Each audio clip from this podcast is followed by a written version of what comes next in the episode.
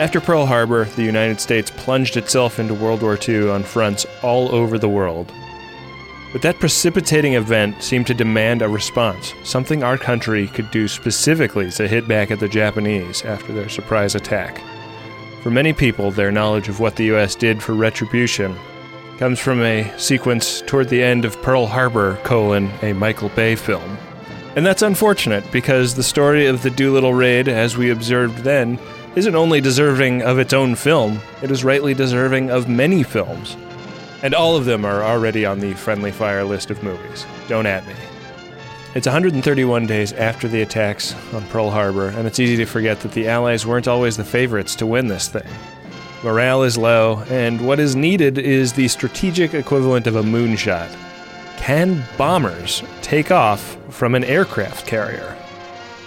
This film interrogates the two elements of Jimmy Doolittle's plan whether or not the bombers can fly off the aircraft carriers, and who would volunteer for such a mission. Knowing the odds are against them, the situation is grim in that they are not going to be turning their bombers around at the end of this and landing on the aircraft carriers. They are going to be landing in China. Ted Lawson is our proxy, and the film is based on his book. We live the experience through his divided attention through his relationship with his pregnant wife and with the training and the mission itself. And in both stories, the subtext is sacrifice. Heroism is a tricky thing to depict.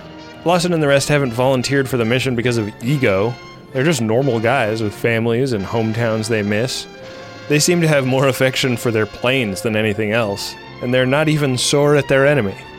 I like that the film gives you exactly what's in the title. The mission itself consumes relatively little of the total runtime. Instead, we grow to know and admire Doolittle and his pilots and their training, and in the aftermath of their mission, the tone goes grim right through until the end. They could quit at any time before the mission or after. The rescue of the Doolittle Raiders is complex and despairing, involving the help of Chinese villagers, a couple of British expats, and a lot of luck. The scenes in China, especially, depict the differences in cultures and values very gently. You race for a Jerry Lewis moment, but thankfully one never comes. It's dark. And it's that darkness that saves this film from feeling like total propaganda. Rather than gloss over the aftermath of the mission and the myriad dangers that the crews faced navigating China and trying to get home, the story of the Doolittle Raiders inspires not only because the mission is a success, but because not everyone comes home in one piece. And it's not just physical pain either. Ted Lawson is not the man he was before the mission in a lot of ways. It may be the Chinese that saved him from the wreckage of his plane, but it's thoughts of his wife Ellen that saves his life in the end. And maybe that's the most significant point that this film and Lawson are trying to share. All of this comes in a film that was released to American audiences during the war. The influence of the Hays Code is here, sure. The self mythologizing of the author of the book is here, sure. But it is a pretty complex movie that treats the audience like adults, and that is a really interesting thing to experience given the context. On today's Friendly Fire, we had to be good if we were going to get such a good looking listener, as we discuss the 1944 Doolittle Raid film, 30 Seconds Over Tokyo.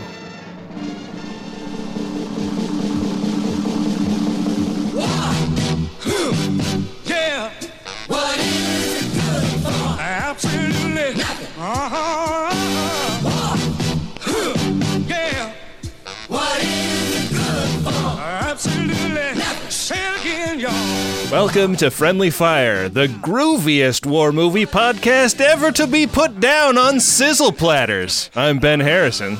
I'm Adam Pranica. I'm John Roderick. I don't get that intro. Did you watch the same movie as us?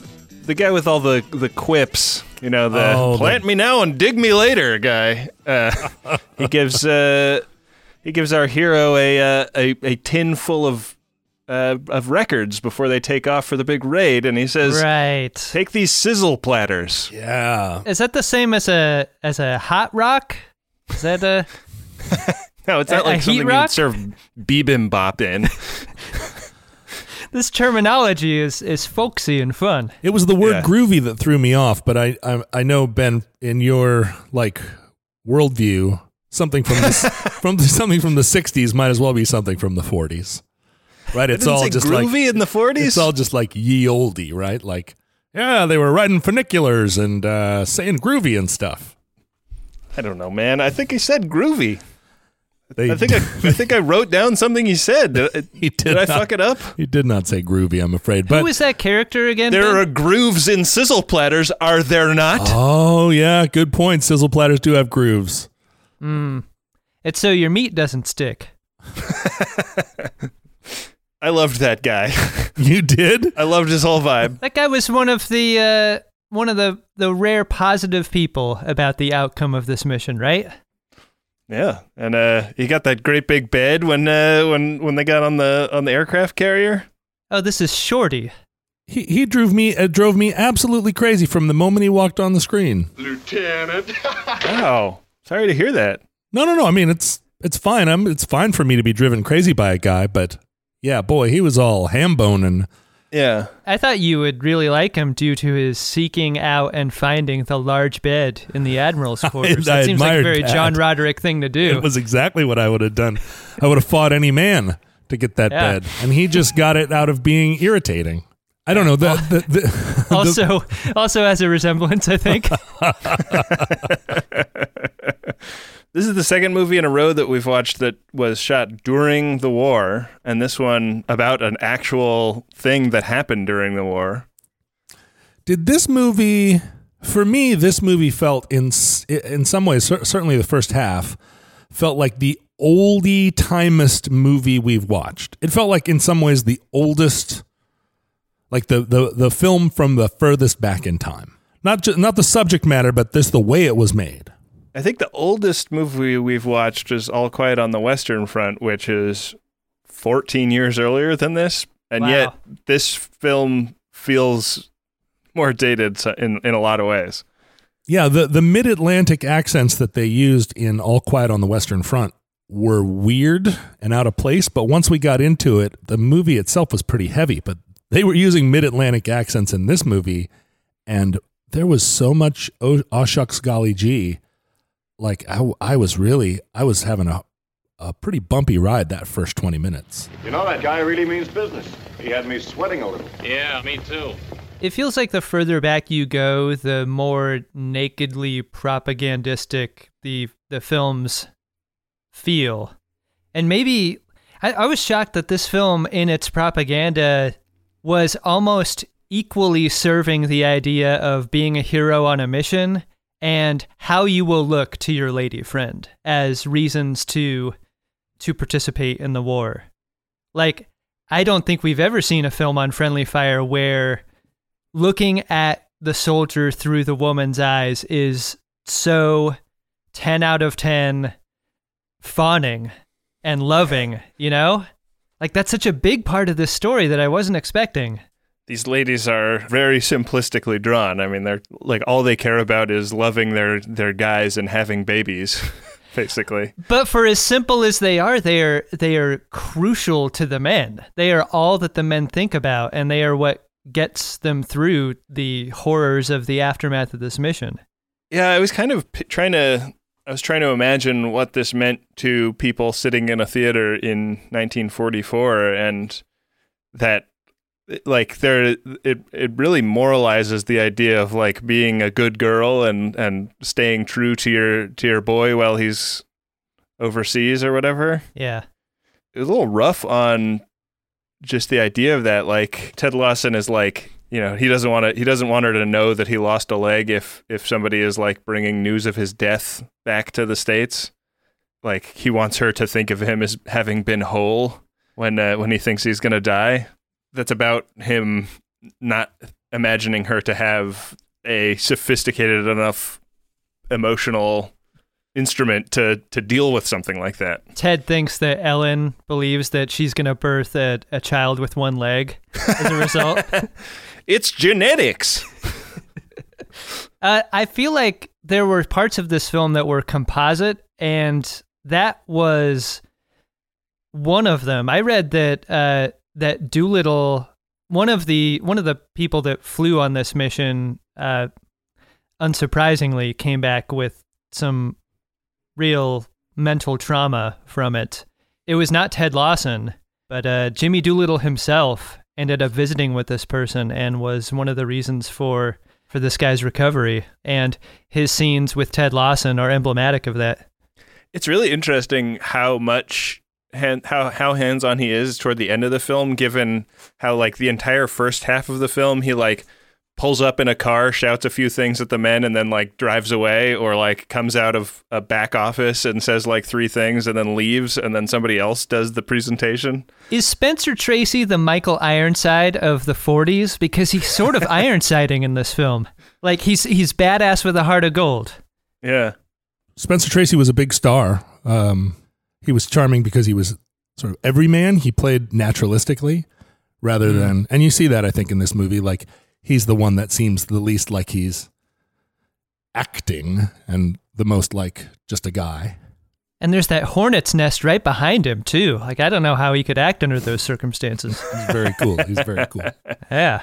to the point that this movie is propagandistic, I I really I, I really struggled with what it was propagandizing because the the movie we watched last, the the uh, enemy below, no, what was Crash it? dive. Crash Dive. the movie we watched last, Crash Dive, like the propaganda of like, hey boys, join up. The Navy's as good as the Army type of thing with actually people marching and waving flags.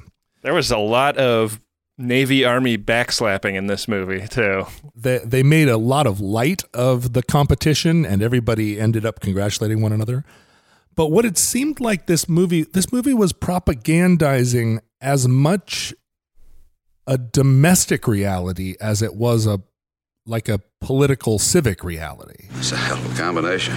like it was trying to it was trying to shape a world for the for the viewers for the people back home. And you, you guys you mentioned like these these elements of you know a kind of idyllic relationship between a man and a wife where they where in a way they're kind of perpetually in a kind of cutesy pie uh reality with each other. Like like they sleep in separate beds because because it was the time but also just sort of like Ellen sleeps smiling, yeah which it is a thing I've never experienced. have you ever been to bed with a woman who's smiling, John? That's I have never been with a woman who smiled. and I can't tell whether whether I'm the the common deno- common factor in all of that. No smiles. But I you know, I didn't see we we've talked about this a lot and part of what we do on this show is is watch these movies made in in times ago and try to figure out how much of it is how things were and how much of it is how things how how people at the time were projecting how they hoped things would be or how they wanted it to be Mm. and we've seen we've seen i think a lot of movies where we, we talked about this pretty early on that that uh, saving private ryan didn't feel accurate to world war ii because there were all these you know these men that were openly weeping and um, Using words like groovy. using words like groovy. They were, you know, riding around on a unicycle. And then we would watch these movies where, you know, where people were getting shot right and left and they were like, "Come on, boys, over the top." and yet and yet that's kind of how they were. This wouldn't have played at the time. It wouldn't have been a successful movie if these caricatures didn't resonate with people at the time, right? This this is how relationships looked, how people actually talked to one another because it was a realistic movie to the to the people of the 40s for the most part but it is trying to i mean people get injured in this movie it doesn't romanticize combat exactly no. and people come come home all, all i mean this got to be one of the one of the movie one of the first movies where somebody comes home and they're like i'm all you know i spent like i spent half this war in a chinese hospital with sepsis I wonder how thoughtful that decision was, though, because this film was based on Ted Lawson's book. And whenever you repurpose a book into a film, like you can, you can either choose to take or leave whatever's in it. But I feel like the the counterpoint to the horror of having a leg amputated is the promise of of a of a beautiful, loving wife waiting for you at home. I feel like you need that element so that the film isn't so sad and maintains its ability to to be propaganda. Right, but that was that was what was true throughout the war, right? That was true for everybody in every field of combat. You're always pulling some crinkled little photograph of your girl back home out of your wallet and saying, And sometimes that photo matches the other guy's photo. That's awkward. but like that G Willikers uh, I'm going to get back to I'm going to get back to my girl and she's waiting for me thing. Um I don't know. We've watched a lot of movies that were, that have been made in the last 20 or 30 years where all of that is either well, it's not even parodied. It's just like it's that just doesn't exist anymore. But but the war movies that I watched as a kid, of which this is kind of uh, an example, they were full of that. That was like the that was like basically the way that the way that you could tell who the hero of the story was. That he had a he had a folded up picture of his girl in his wallet.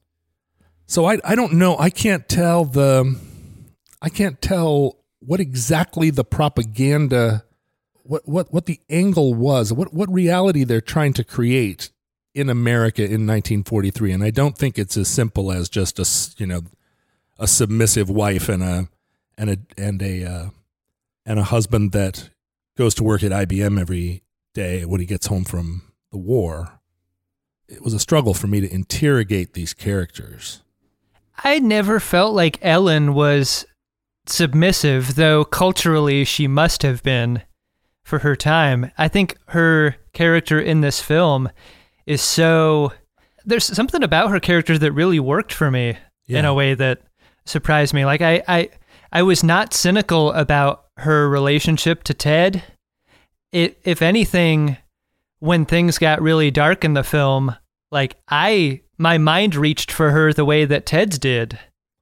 Right. Like she was such a shining star in the film. She was so she was so beautiful in every way that I found her totally affecting. but she kept you alive. She kept you alive Yeah. through this film. She did. Yeah. This is a long movie. I knew she'd be there waiting for me when the credits rolled. Is it is it possible to make a movie that the Doolittle raid is a part of that isn't super duper long? Literally, it was 30 seconds over Tokyo. It just seems to be 30 seconds over Tokyo and 2 hours and 20 minutes of other shit also. Yeah, right. There are a number of films made about the Doolittle raid, but when I was reading about the raid itself, there were there are parts of that story that I don't think have been turned into film. Like for example, the one bomber that landed in Russia and its crew uh, were kept as POWs because Russia didn't want to start a war with Japan by by giving back American troops because they were Whoa. so defenseless on that uh, on that eastern front in Russia. So what they did is they like squirreled them through Iran and then they quote unquote escaped from an Iranian prison. Like that sounds like a great movie that I don't know if I don't know if it exists, but That's a killer movie. Let's we should write Yeah. the screenplay on this show. yeah. Get it to our agent and, and uh, have him, have him get Hollywood on the phone. That isn't to say that the mainline A story of the Doolittle raid uh, isn't great and worth telling, and I think this film does a great job of it. But there's so many elements to this that that could have their own films, and maybe maybe those films wouldn't be two and a half hours. I mean, once we take off from the aircraft carrier, what has up until this point been a total ensemble piece of what, 25 different people that we know pretty well. All these different pilots, these different air crews, they're all kind of competitive with each other, but it's a fun time. And then we, we This movie is remarkably committed to showing like meetings with the actual number of people who would have been in the meeting. yeah, right. 120 people in this meeting. We can see every one of their faces. But then as soon as they take off, we never cut to any other airplane. We never know what anybody else is doing. We're Yeah, It- it, it turns into the fog of war, right? Like the and and when they get to China, they're like hearing rumors and and reports of what happened to the other crews. I mean, would you have liked it better if it had if it had cut to Robert Mitchum's plane and and and we'd seen we'd seen the various missions of five different crews or would I mean that would have they would have had to have cut out 45 minutes of of the two characters telling one another how cute they are at the beginning in order to fit it in. I think an effective way to communicate loss is by starting with with depicting togetherness. I think that's one of the one of the things that makes the crash so effective is Ted's crew being isolated from the rest of the people that we know and love. And I think without the first half of the, half of the film introducing us to all these people that we really like, that film that part of the film doesn't hit as hard. It also, I think, downplays the the loss because I don't think that anybody we really know that well is among those crews that are reported as having been captured by the Japanese. I mean, we meet up with all the kind of main dudes that we meet at the end. Mm-hmm. It's a total suicide mission. The idea that they're going to bomb Japan, encounter no resistance, have the gas to fly to a runway in China where they're going to refuel and then fly over the hump to India or whatever the rest of that plan was. I mean, it's bananas. Yeah. And yet, Well, and they were expecting a 50% Yeah, attrition right. rate too, right? Like and and the fact that only four people died in the whole raid is that right? Like the it was an incredible success given. I mean, you know, there was some there was some hard hard long walks. But it's amazing that just the guys on Ted's airplane made it, Yeah. given Yeah. where they landed in the drink. You know, like that one guy's b- arms were broken and he f- and he fucking swam to shore. Yeah. Man, that guy was fucked up. Hope there are no cables hanging under that span. Everyone is so optimistic about their chances given what they've been told is going to be the ratio. And I think it's it's Robert Mitchum's character is the only one that gives that feeling voice. Like he doesn't think it's going to be easy at all. this idea of masculinity as as it was lived in 1943 like doolittle very pointedly is shown in this movie four separate times saying if you quit no one will judge you now he's lying You can't ask that question in a in a packed meeting room. 130 st- uh, young pilots in there That's not how stand that up works. if you're too Yeah. chicken if you're yellow, Yeah. make it known to everybody here assembled. Pull down your pants and show your little wiener to everyone on your way out. But you know that was it was it was probably a performance when it actually happened in real life and it was also a performance in this movie that they made a point to keep going back to even though I think everyone knew and I'm, and maybe that's the most propagandistic moment right because everyone in the theater watching it knows that no one can possibly back out of this mission. Because and not because they're chicken or they would look bad because they're all so brave and so red-blooded. Nobody is afraid to do the the scary thing in this yeah movie. nobody's afraid to die and they and they they waltz into it like oh 50% of us going to die. Hey wow it's not going to be me Better bring some cigarettes and sizzle Yeah, platters. sizzle, sizzle platters for the for the chinese. That guy calls the, the cigarettes death nails at one point, coffin nails. Or coffin nails. Welcome back to Fireside Chat on KMAX. With me in studio to take your calls is the dopest duo on the West Coast, Oliver Wang and Morgan Rhodes. Go ahead, caller. Hey, uh, I'm looking for a music podcast that's insightful and thoughtful, but like also helps me discover artists and albums that I've never heard of. Yeah, man. Sounds like you need to listen to Heat Rocks. Every week, myself and I'm Morgan Rhodes and my co host here, Oliver Wang, talk to influential guests about a canonical album that has changed their lives. Guests like Moby, Open Mike Eagle, talk about albums by Prince, Joni Mitchell, and so much more. Yo, what's that show called again? Heat Rocks deep dives into hot records. Every Thursday on Maximum Fun. Hi, I'm Renee Colvert. I'm Alexis Preston. And we're the hosts of the smash hit podcast, Can I Pet Your Dog? Now, Alexis. Yes. We got big news. Uh oh. Since last we did a promo, our dogs have become famous. World famous. World, like, stars on the Hollywood Walk of Fame. second big news. Mm-hmm. The reviews are in. Take yourself to Apple Podcasts. You know what you're going to hear? We're happy. It's true. We're a delight, a great distraction from the world. I like that part a lot. So if that's what you guys are looking for, Mm-hmm. you got to check out our show. But what else can they expect? We've got dog tech, dog news, celebrities with their dogs, all dog things. all the dog things. So if that interests you, well, get yourself on over to Maximum Fun every Tuesday. Yeah. What did you think of Thatcher and his relationship to the greater masculinity of the film? Like, he was never portrayed as the most gung ho guy. If anything, he was like the most sensitive loner guy in the whole crew. He was uh, he was a, a meek man, but just as into it as everybody else. Yeah. I think. Yeah. Thatcher? Yeah, he's he's the guy that escaped unscathed from the crash too, which was I think a he was the lowest consequence. ranked guy on the on the on the on the ship, right? Well, he he went from. I mean, early on, it seemed like he was one of these uh, World War II movie guys who had a one note character who was just like, "I'm the guy from Billings, and I always talk about Billings." I mean, like s- not even one note, like a like like a like an eighth note. You have any friends from Montana? They are all like that. Like They they, sure just are. will not shut up about Montana. Like, here I am and calling you from Billings. It's like I know you live in Billings. Jesus. The main street in Billings is Minnesota Avenue. but but by the end of the movie he had become a he was much more fully fledged. He was caring for all the men. He never mentioned billings again. Uh and Guys, I've I've thought it over, and I think I talk about Billings too much. you know as this movie progresses i'm going to start talking like a normal person.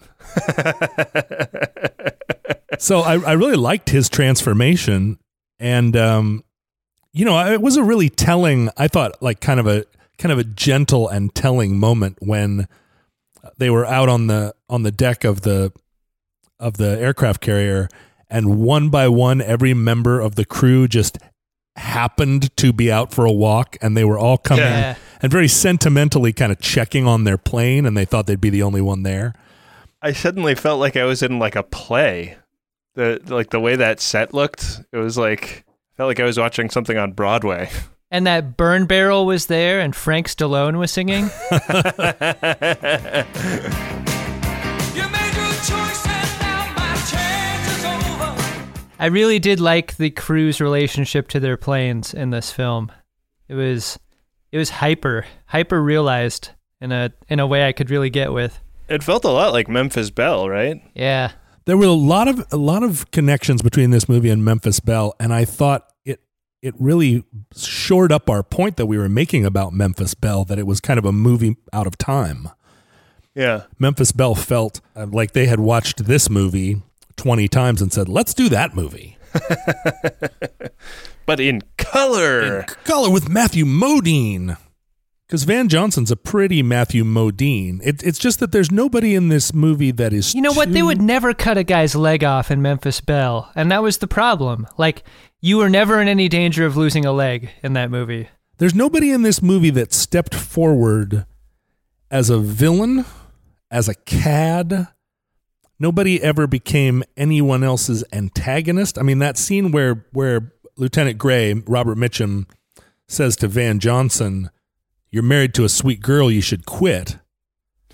And Van jo- Van Johnson's great the greatest line in the movie says, "Go away." It's such a great put down. Just like go away. Other than that, there's no real tension between anyone. Nobody's a drunk. Nobody's a. Uh, there's not even really any tension with the Navy, and that was very rare. I thought for for for any movie we've seen that there's no there's no frisson. It it hit me when the Chinese villagers showed up when they're stranded on the beach that this is the first time they've even thought somebody they're looking at might be an enemy, but then they turned out not to be. Right then, they were friendly too. How hard were you guys recoiling during that moment in a ball of please don't be racist uh, paranoia? Like, oof. I, I like you look at the year this film was made, and I was I was waiting for this film to turn really awful and and stereotypical. It did not do that. I was really surprised at the at the. I mean, I think it, I think it's before the raid starts. Bob and Ted are standing like on the Bob on the Ted. on the bow of the ship, and and they're going like, "I'm not sore at the Japanese." Like, Yeah, like, right. They seem like nice people. Like they love their families. I don't hate them is something that's said a lot, huh? That was a really Right. interesting scene. Really interesting. I don't think I've ever seen it in a movie from this vintage. I got nothing against them, but if we don't get them, then they're going to get us. right in the midst of Japanese American internment. Like it doesn't seem like the like a like a movie that is purely propagandistic doesn't take a moment to pause and affirm Yeah. the humanity of the enemy necessarily. Yeah, there's some nuance here that I wasn't expecting.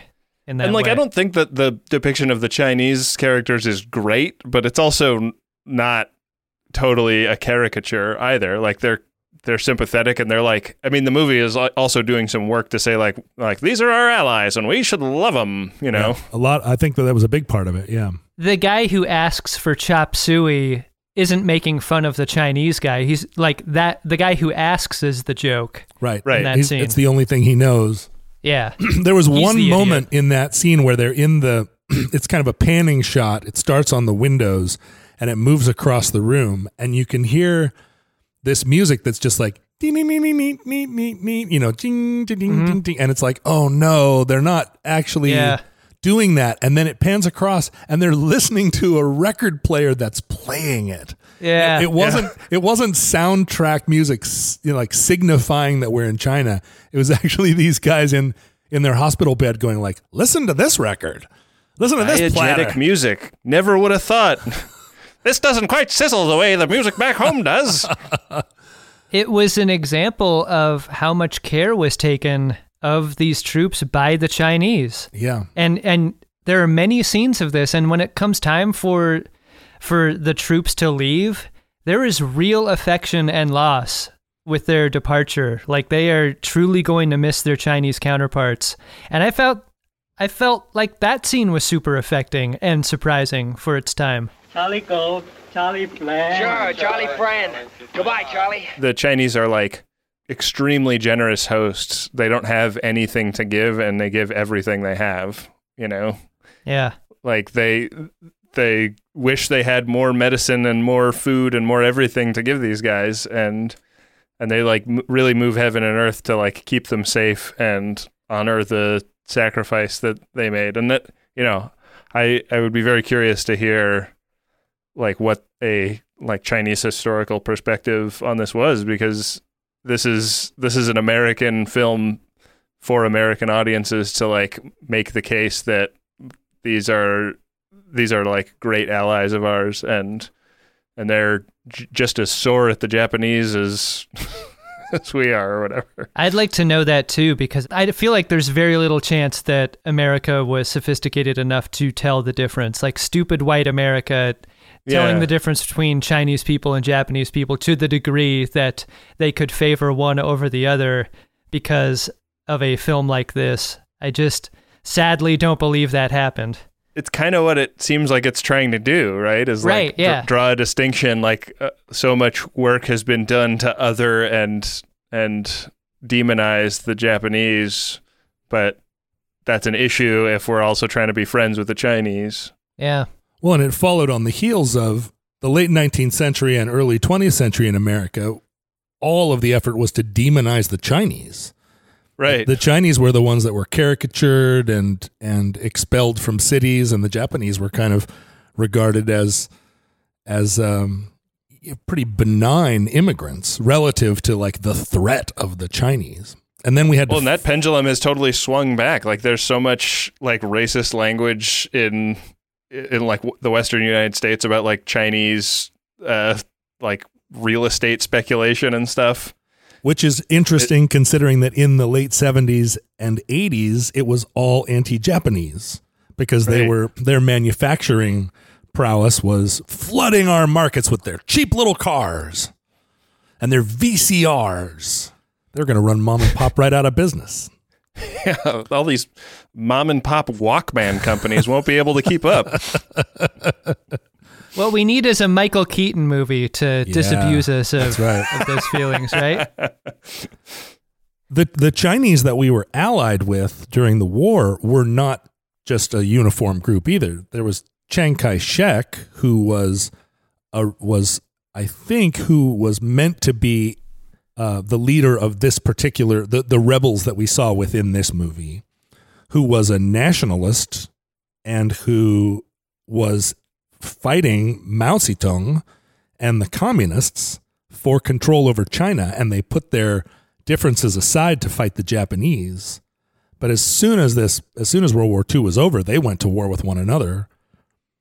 Um, and so even even American feeling about what was going on in China, I mean, I think the difference, the difference in in all of this, and and it's very hard, I think, for us to imagine what it was like during World War II to know that before the war, we already had a very powerful sense that communism was the threat.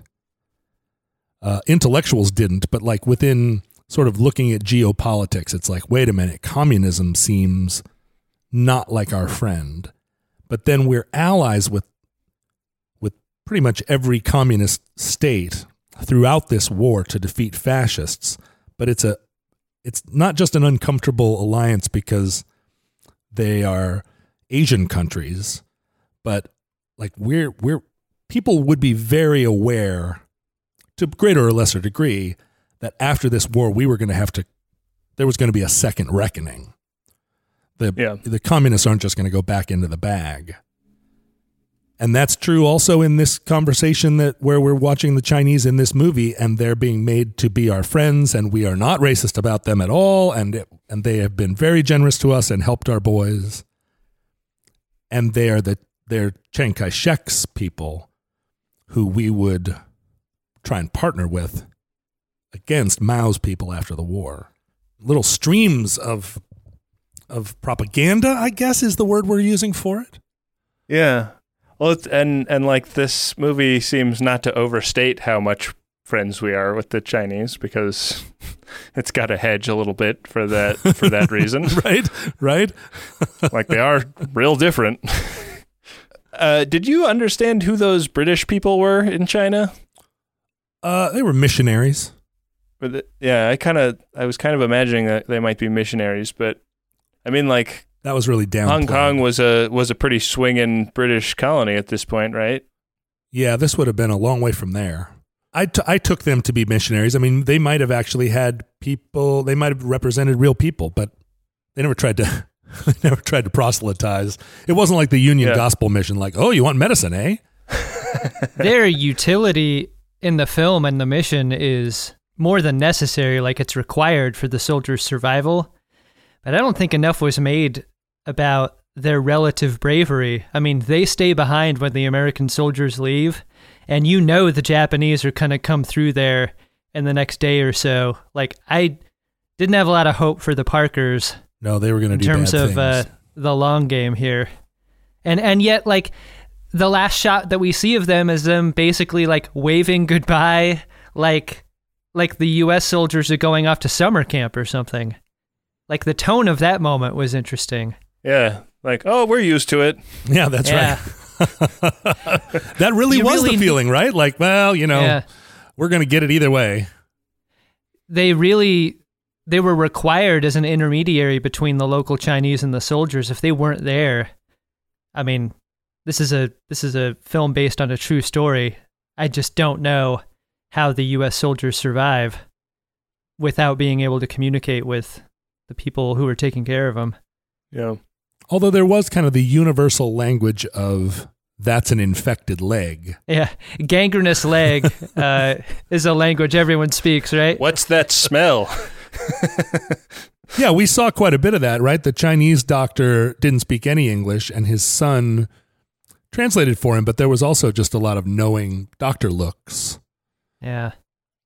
You do not want to be a patient and have two doctors look at each other like that. No, no, they're no, around you, huh? If you have two doctors in the room, you don't want them looking at each other at all.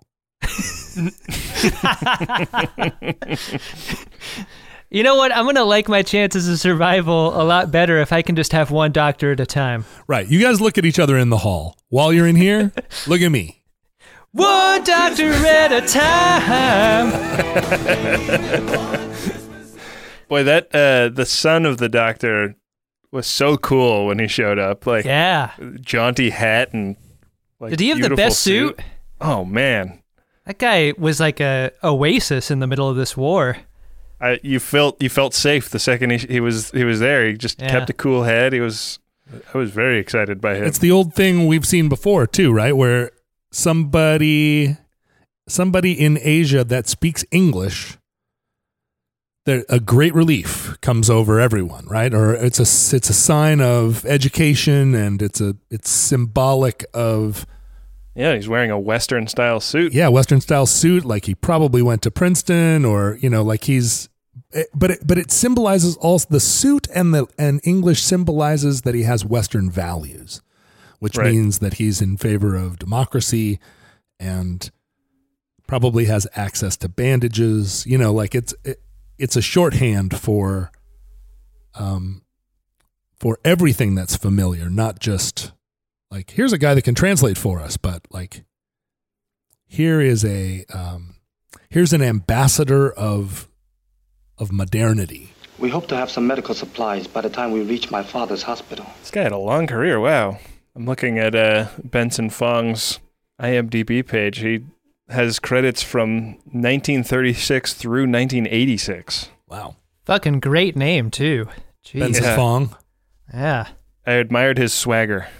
I know he had he had exactly the same kind of panache that you would have, except you would be sweating through all your clothes. yeah, nothing says panache like my uh, my pitted out suit jackets. Fanning yourself with a Panama hat.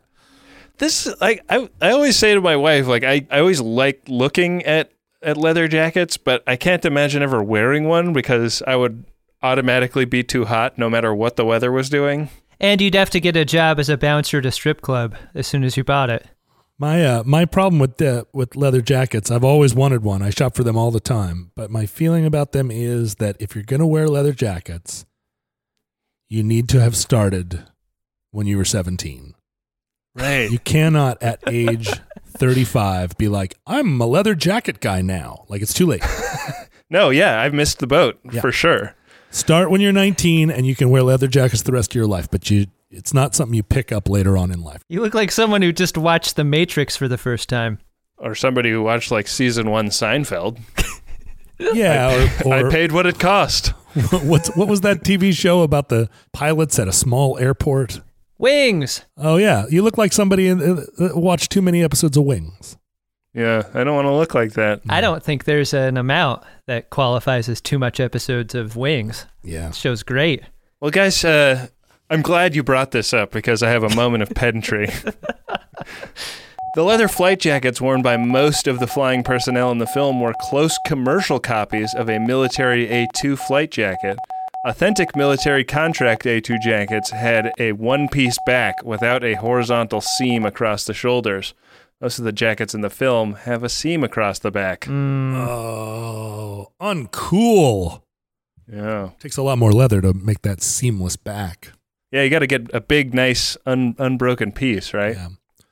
Well, I will I will counter that pedant by saying you can have your military grade A2.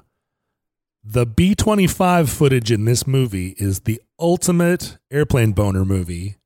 I don't know if I've seen a movie where I had more of an airplane boner for longer.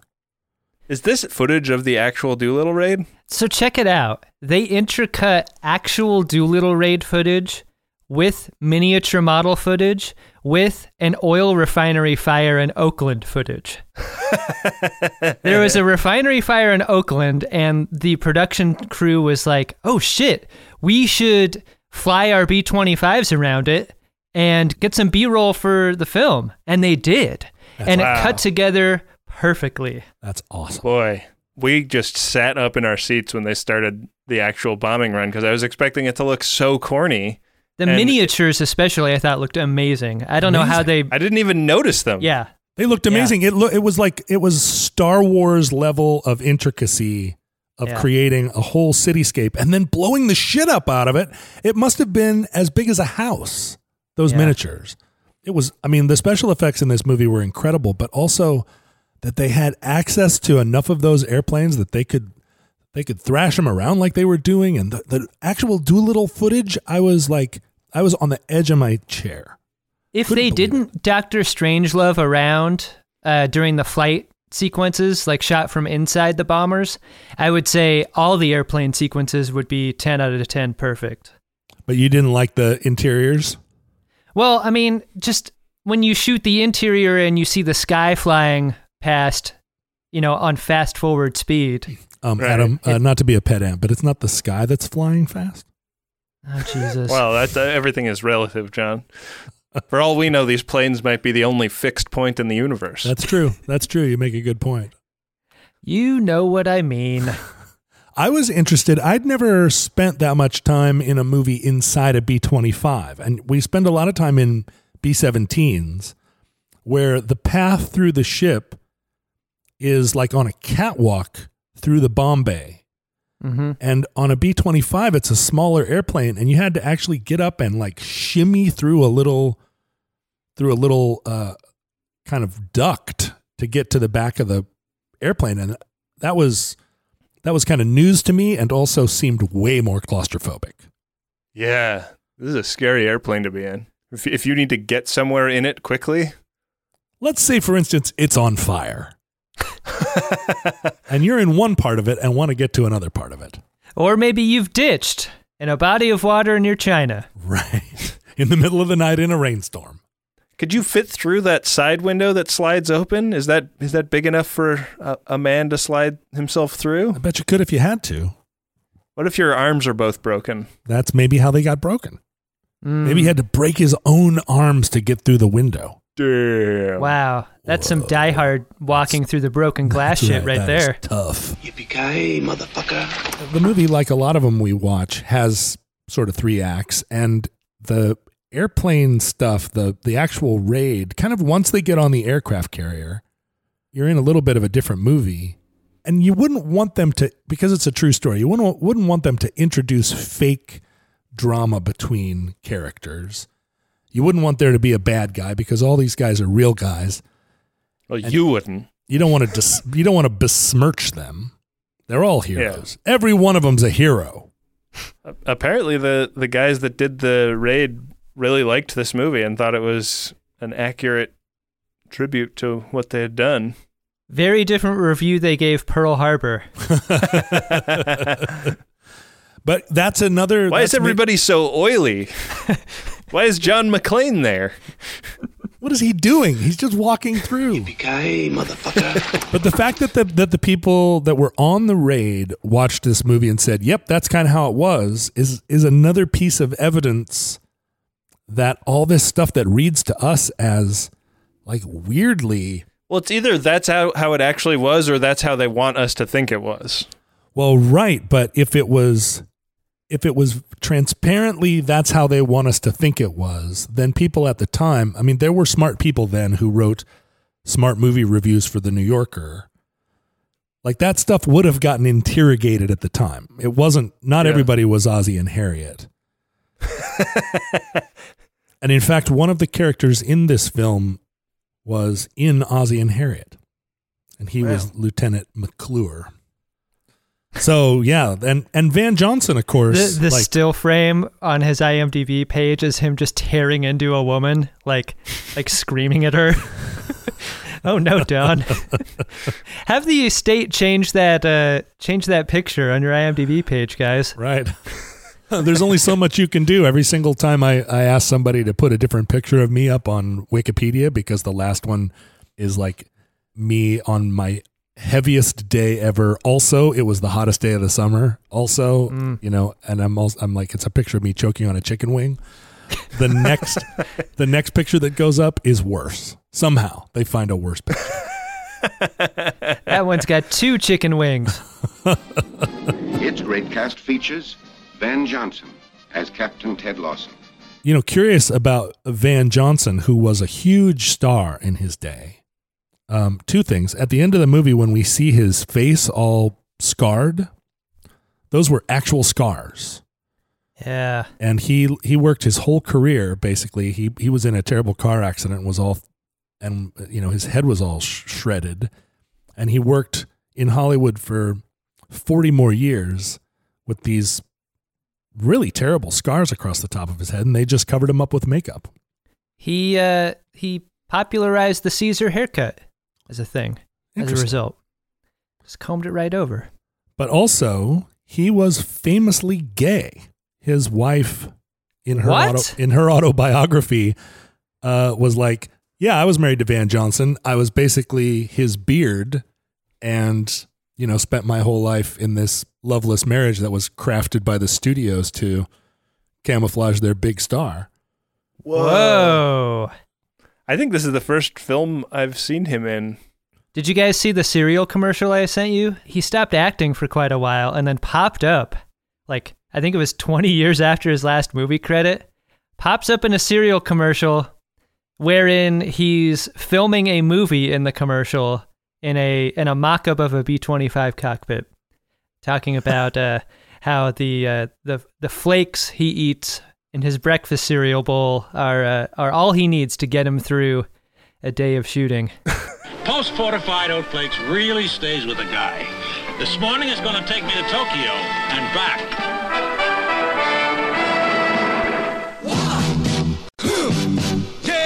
I missed the stakes outside of the major stakes. Right. You're never wondering is is he gonna be true to his girl or are is he gonna overcome the the bad boss or Right. Well, hold on a second. I until they took the leg, I I was rooting against that and bracing for it at the same time. Like Bracing that for felt, him to, to not survive or that he was going to keep his leg. uh, either outcome, uh, either of the three possibilities. I thought. Well, and for sure, the hardest thing I think for a modern audience to understand is his fear that his young wife would reject him without a leg.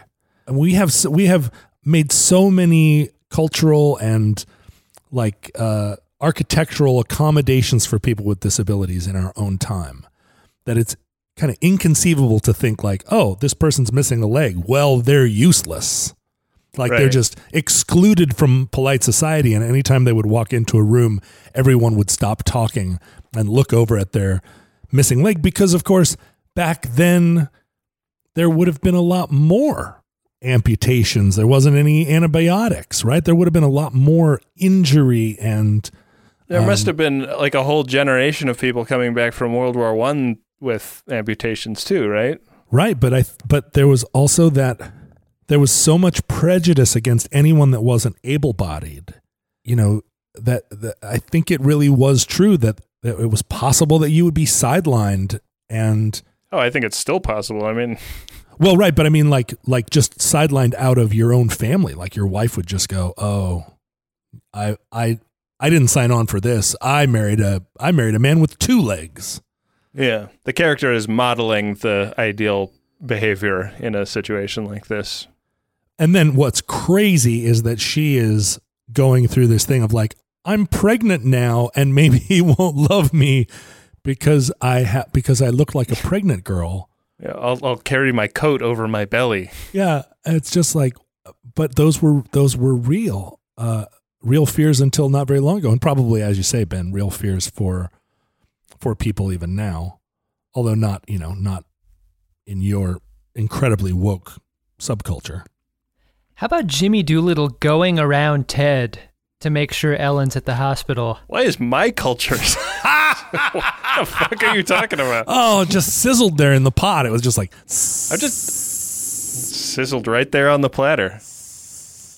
sizzling platter. I watched a I watched a reality show about a guy that had a cyst on his nose and his girlfriend dumped him yesterday. Wow, So- really? Dr. Pimple Popper, check it out. Oh no, I'm well aware. Did did you were you somebody that used to go on YouTube and watch pimple popping videos? Used to. I didn't stop. Uh, this, they're such a stress reliever. Yeah. It's my ASMR. But when Doolittle said, "We're not going to um, kick you out of the military," like you're going back to work, Lieutenant One Leg, that in and of itself was like a. You saw his face brighten, like it was a it was a bold move on his part, and it's true, right? Those he went back to work in the war. I thought it was interesting the moment when like word gets around that oh Jimmy Doolittle's a lieutenant colonel now and he's like putting something together. like really good for him, you know. Like is like was he was he famous as like a great pilot before? I, I mean, I know him for the Doolittle raid because of the great film Pearl Harbor, but Well, yeah, I mean these guys So, for instance, that scene early on, or it's maybe it's the first scene in the movie where um, where Doolittle is in uh, in the office of a general, and they're they're Yeah. putting this whole thing together.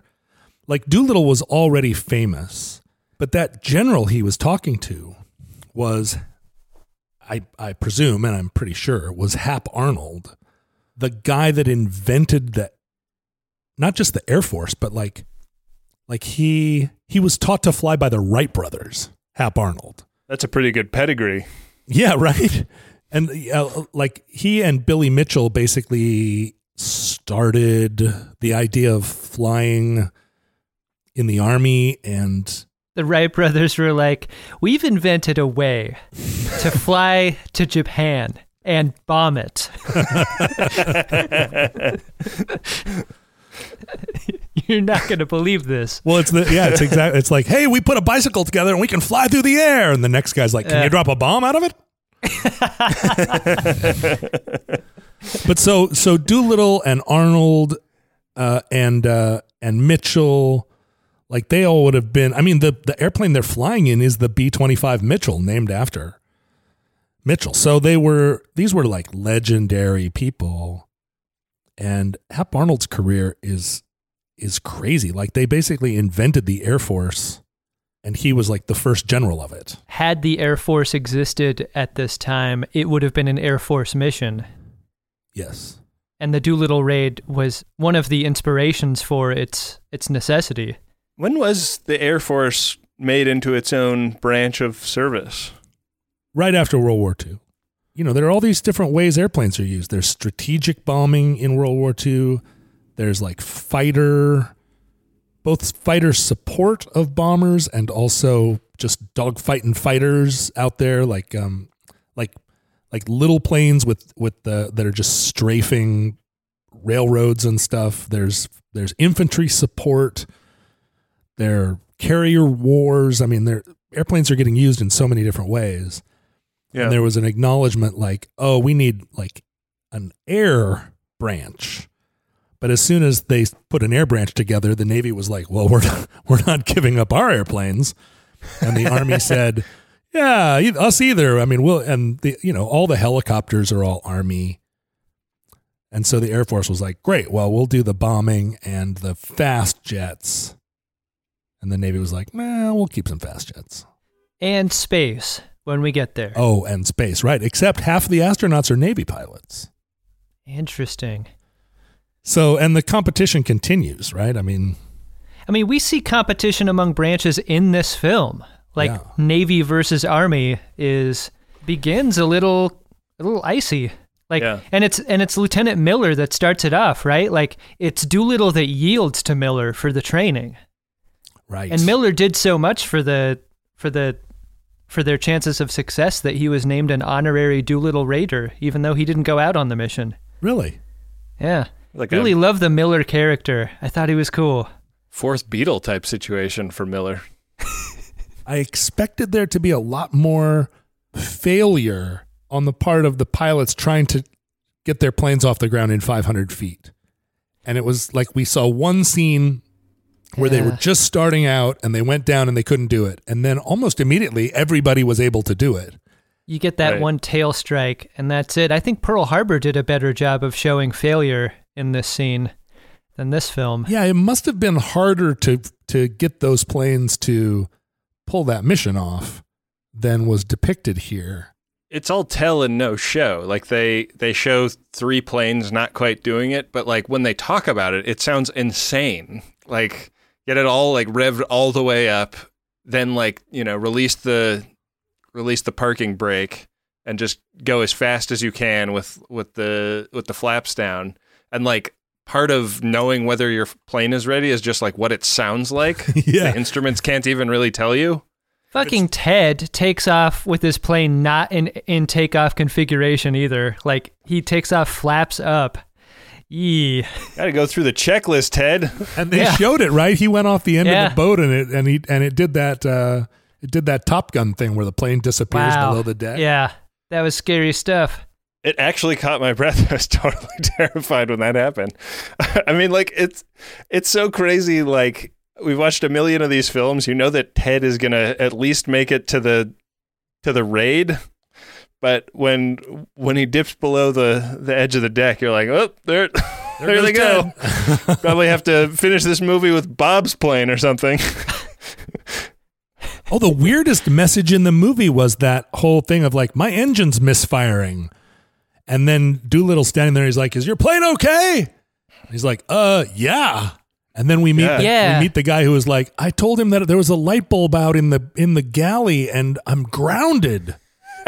And it was just that, That poor guy. he just instinctively In the instinctively galley where they keep the uh, cokes and Yeah, right. peanuts. right.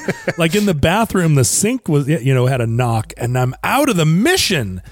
Yeah. And it was it was that was an interesting message to send to a wartime audience. Look, if your thing's broken, keep it to yourself. Don't tell anybody. Keep it running. Yeah, I didn't quite understand what motivated uh, him not to report that his inter- intercom was not working. I thought it was his affection for his plane and not wanting it to be pushed overboard or something. Right? And then and then it's just working later. Yeah. So who knows? It was a real like that engine misfire thing was a sword of Damocles that was like always hanging like and and affixed firmly like it was never going to fall. Yeah. Like real real sturdy sword. Because that's sword of Damocles. because that's where that's why they were so messed up, right? The engine cut Yeah. out right as they were trying to make their emergency landing. Like we got our we got the payoff. Such a long journey though. I like. I, I kept expecting another misfire. Tough stuff.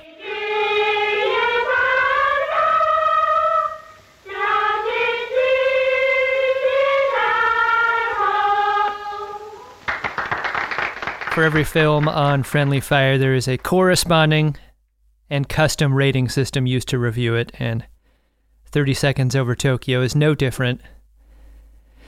There was not just one object that I think makes the best rating system, but a pile of objects. There's a scene in uh, the Officers Club dance during the training, and I think it represents the anonymity of the soldiers during wartime. It's a hat pile.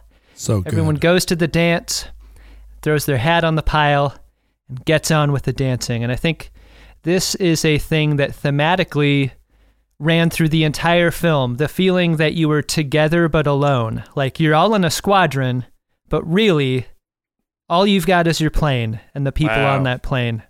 The uh, the Adam Pranica Cinema Studies paper about the pile of hats. Oh, the pile Yeah. of hats, a symbol that you're together but alone, always alone. Right? It's just like the podcast pile of hats. Guys, Yeah. read read all the way to the end of the eighth page, okay? There's a lot of good stuff there. Wait a minute, your thesis is only eight pages long? Uh, film studies papers that I wrote were between eight and twelve pages. Hmm, that explains why you're a working filmmaker. Fuck you! In this movie, you will notice there is many movie makings. Signed Adam Pranica. Webster's defines film. Are you done? Sorry, back to your hat pile. Save save the teasing for my guy. It'll be more appropriate then. Uh, there were a lot of things to like about this film, a lot of things that I liked, and I think most especially was that feeling, but also like how direct the characters were about their chances of death. Ellen and Ted, especially, talk in great detail about Ted's chances of not coming home, and Ellen directly saying, like, hey, I've got your baby, so a little part of you will live on, like to his face. And that is like there's an affection there, but it's also like a cold sobriety to their circumstances that I just don't recall experiencing in films of this era, and it made me like it a lot. Um, I thought the bombing sequences, and we said this before, were just fantastic. Like best in breed bombing sequences, like shot from a variety of angles and intercut together in such a way that that really looked great. Um, and I really liked the depiction of the Chinese in this film, which had many opportunities to go to like take a right and then go into a ditch of being shitty and problematic. But uh, but Charlie especially was like one of those characters who was so kind and caring and not a caricature. Like that moment where the children sing the national anthem in Cantonese, I thought was affecting and good and and would have been like in a film that didn't have such a great grasp of its own tone would have been a laugh part of the movie. But it really worked here. I thought the whole film really worked. Its runtime was maybe the thing that cut against it but i think if you're going to tell this story in the three chapters that we described not a ton of fat on it i'm going to give this film four hat piles Wow. What about you, Ben? Um, yeah, I, I, I really liked it. I think that it needs an edit. You know, I think that you could cut 30 minutes out of this movie and have a better movie on the other side of that. Mm-hmm. And I feel like I knew why they wanted to keep everything in that they kept in. It made sense to me that they wanted to show all of these different angles and I felt the kind of like sincere earnestness that the filmmakers were bringing to the messaging in it. But I think it's it's it really suffers for its length and um, what could be like a, a really like rip roaring adventure movie with a pretty amazing climactic moment and then uh, a pretty harrowing denouement uh, winds up winds up feeling pretty slow. Like I don't I don't know that I would give a full throated endorsement to somebody that hadn't seen this movie. Like it's not a run out and watch this right to me. Like I would say if if you're curious about the actual Doolittle raid, like fast forward to that part and watch that because it's fucking awesome. But uh, you know, just in terms of like the accomplishment of the filmmaking in it. But um, overall, I I I don't love the movie, so I'm gonna give it Hmm. uh, three Pilo hats. yeah, I agree with with both of your comments, um, and I think I'm I think I'm closer to Ben on this one. The story, which after we watched Pearl Harbor, we were like, just make a movie about the Doolittle raid. This we didn't need this extra two hours. Yeah. And now we're here at a movie about the Doolittle raid, and I still don't feel like And they Pearl Harbored the shit out of it, huh? well, a little a, a little bit less, but I think all the things they were trying to accomplish, which is, you know, we we get inside the relationship between Lawson and his wife, and we understand like how she's going to keep him alive later on in the film, and we understand why. Uh, but we could have gotten there a lot faster. There could have been more training montage. It felt like the, or it could have been more montaged the the time that we spent on the aircraft carrier was you know there was it was okay it was fun but it wasn't like strictly necessary. I would have much rather have spent more time in the air. And then this the geography of the escape through china got a little bit of a short shrift at the end. Like we didn't really ever see them make the full journey which in and of itself would have been pretty interesting. I mean they were all screwed up and uh and Lawson had one leg, and somehow they went from Central China back to good old USA. And it's not even we, it's not even hinted at how that how that went down. um, but I didn't, you know, I didn't dislike it, and I think it it's it's a movie that it's a movie to watch if you're interested as much in trying to figure out what it was like to be someone in the 40s you know these movies this is not not the first one that we've seen where there's a feeling that some of a part of the way this movie's being made is that it's trying to get women to go to the movies. And so it's not just a bunch of boys hot dogging around a, a plane uh, you know like a, a an airport but they're they're strong female leads and you know they're confined as to what they can do by the time. You know their their strength is all in arranging tulips on the on the table and telling their men that they're they're praying for them or whatever but still you know it's it's it's interesting to watch because of that stuff and then the raid is just phenomenal but i can't go above 3 three hat piles. I think we started to articulate something earlier that I want to interrogate just a just a little bit more, which is there is a version of a friendly fire movie that we recommend as a run out and see it. This film is amazing kind of film. And then there's a film like this, which I think belongs in a conversation about war films, and then under that, World War II war films, and then under that, the Doolittle Raid. Like, absent a better film about the Doolittle Raid, I think this is the one to watch. Yeah. So far. Yeah. I just don't want to. You guys have good reasons why it's a three hat pile film, but I don't want to dismiss it for that. I think it's I think it has value even though we aren't super excited about it. Yeah, I agree and and there are people listening to our show who watch every movie with us and I don't think they're going to be disappointed. There are people who listen to our show only when we record Inglourious Basterds and Starship Troopers. Mm-hmm. And they are not and they're not making- listening right now, so They're we can not talk who- shit. That's right. We're not making the show for them. And then there are people I think who listen to the show who really don't see any of the movies, except for ones where we're like, you have to go watch this movie because it's going to rip your heart out. Um, and this isn't this isn't one of those.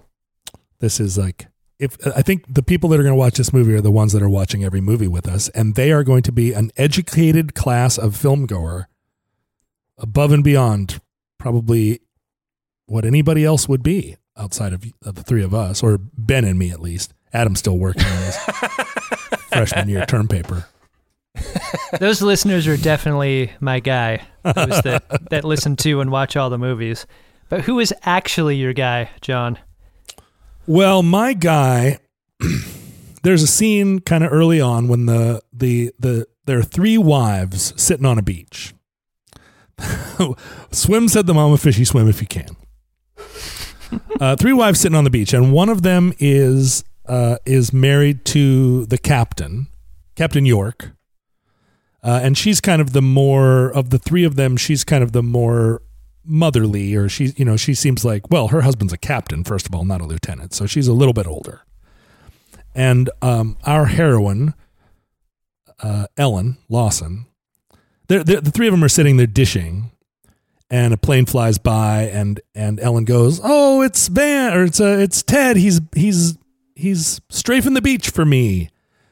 And um, and Mrs. York says, "Oh, I remember when my husband used to used to uh, buzz the beach for me, but as you get a little bit older, you know they knock it off."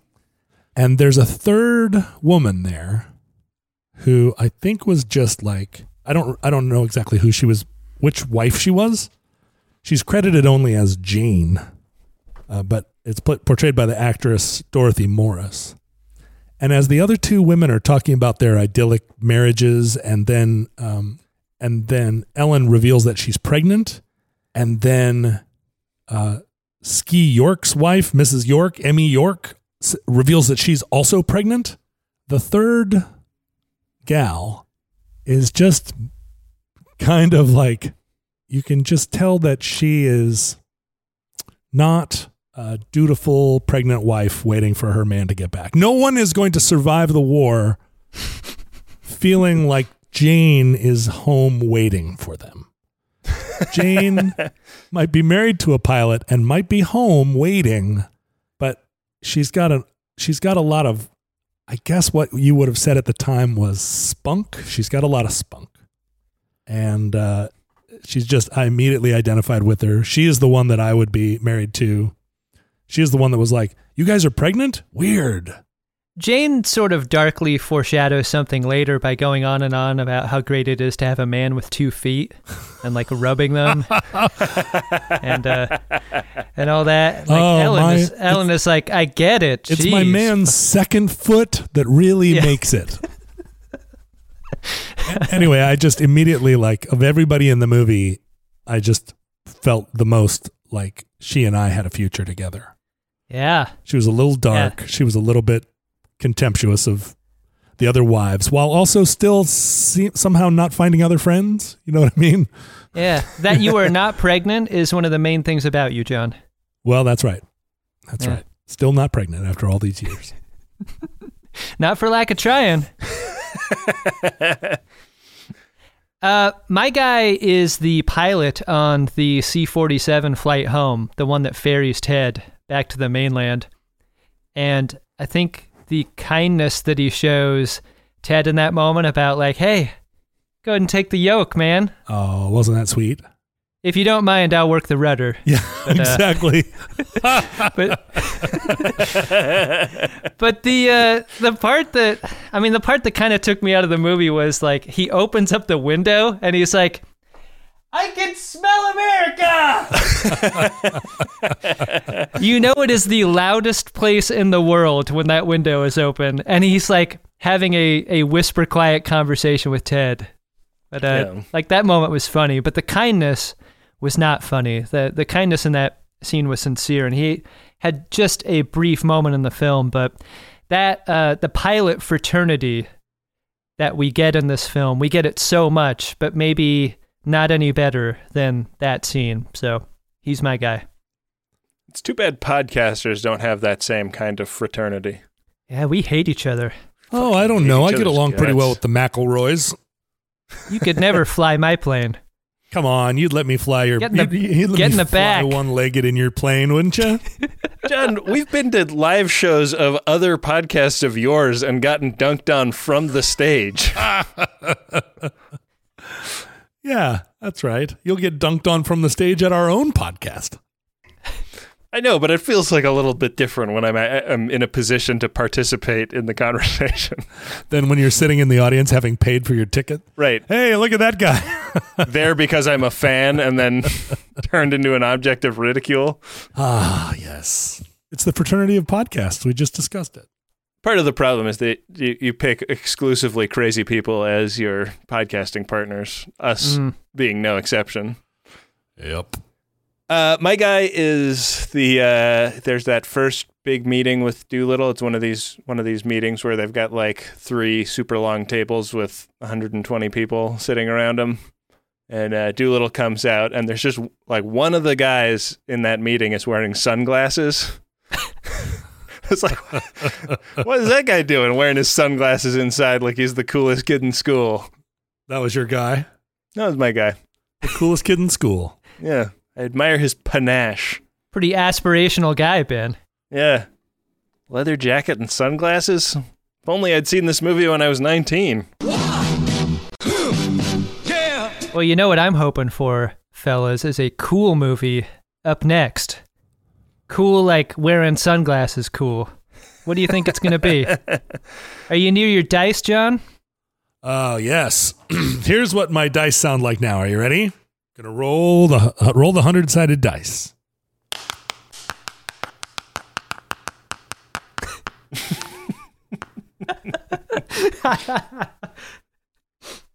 and it looks like it's 88. Number 88. 88 is a movie from 1985, Oh. directed by Elem Klimov. Hope I'm pronouncing that correctly. Set in Belarus during World War II. Uh oh. It's a movie called Come and See. Cool. wow. Uh, this is a film that I've heard about Yeah. in the context of like uh, Requiem for a Dream style conversations. Like, have you seen this movie? Right. Have you seen like as as challenge movies go? This is uh this is a tough movie, I think. We've we've watched a few tough movies in our in our podcast and I think this is in the category of um not really I think you would you would have to put your pork chop aside. Uh I think we're going to have to this is going to be a little bit of a, a rough go. I think by by virtue of its reputation alone, this movie might not be for everyone. So if you are someone who uh, attempts to watch all films and has struggled up until now with a few of them, uh, this might not be the this might not be the one for you. Yeah. Maybe. Um, this movie is available in its entirety in SD in a couple of places. It's on YouTube and it's on Vudu, but it's not on a lot of the other streaming services. So, uh, so also keep in mind that this is not like the the prettiest presentation of a film, but uh, yeah, I think it's I think I think it's one we don't want to miss, right? Don't think there's any fun part of it. Right. To be clear, we'll be the fun part. We're going to be the Listen fun part. to the show. Oh, the show will be amazing. Yeah. But this is kind of like that. uh, it's a Fires on the Plain style uh, film where where uh, where the where war is depicted maybe more more uh, accurately than say, for instance, Nobody's gonna be shaking a leg to sizzle platters. no. All right, well, that'll be next time on Friendly Fire. Uh, we'll let Robs take it from here. So for John Roderick and Adam Pranica, I've been Ben Harrison. To the victor, go the spoiler alerts.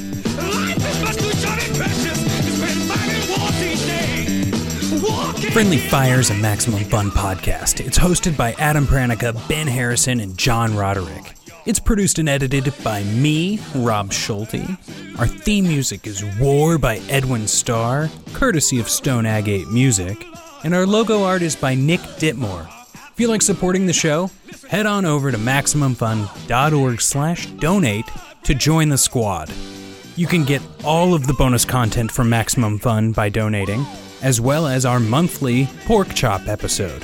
When posting about the show on social media, please use the hashtag FriendlyFire. You can find Ben on Twitter at BenjaminAHR, Adam is at Cut for Time, John is at John Roderick, and I'm at Rob K. Schulte. Thanks, we'll see you next week.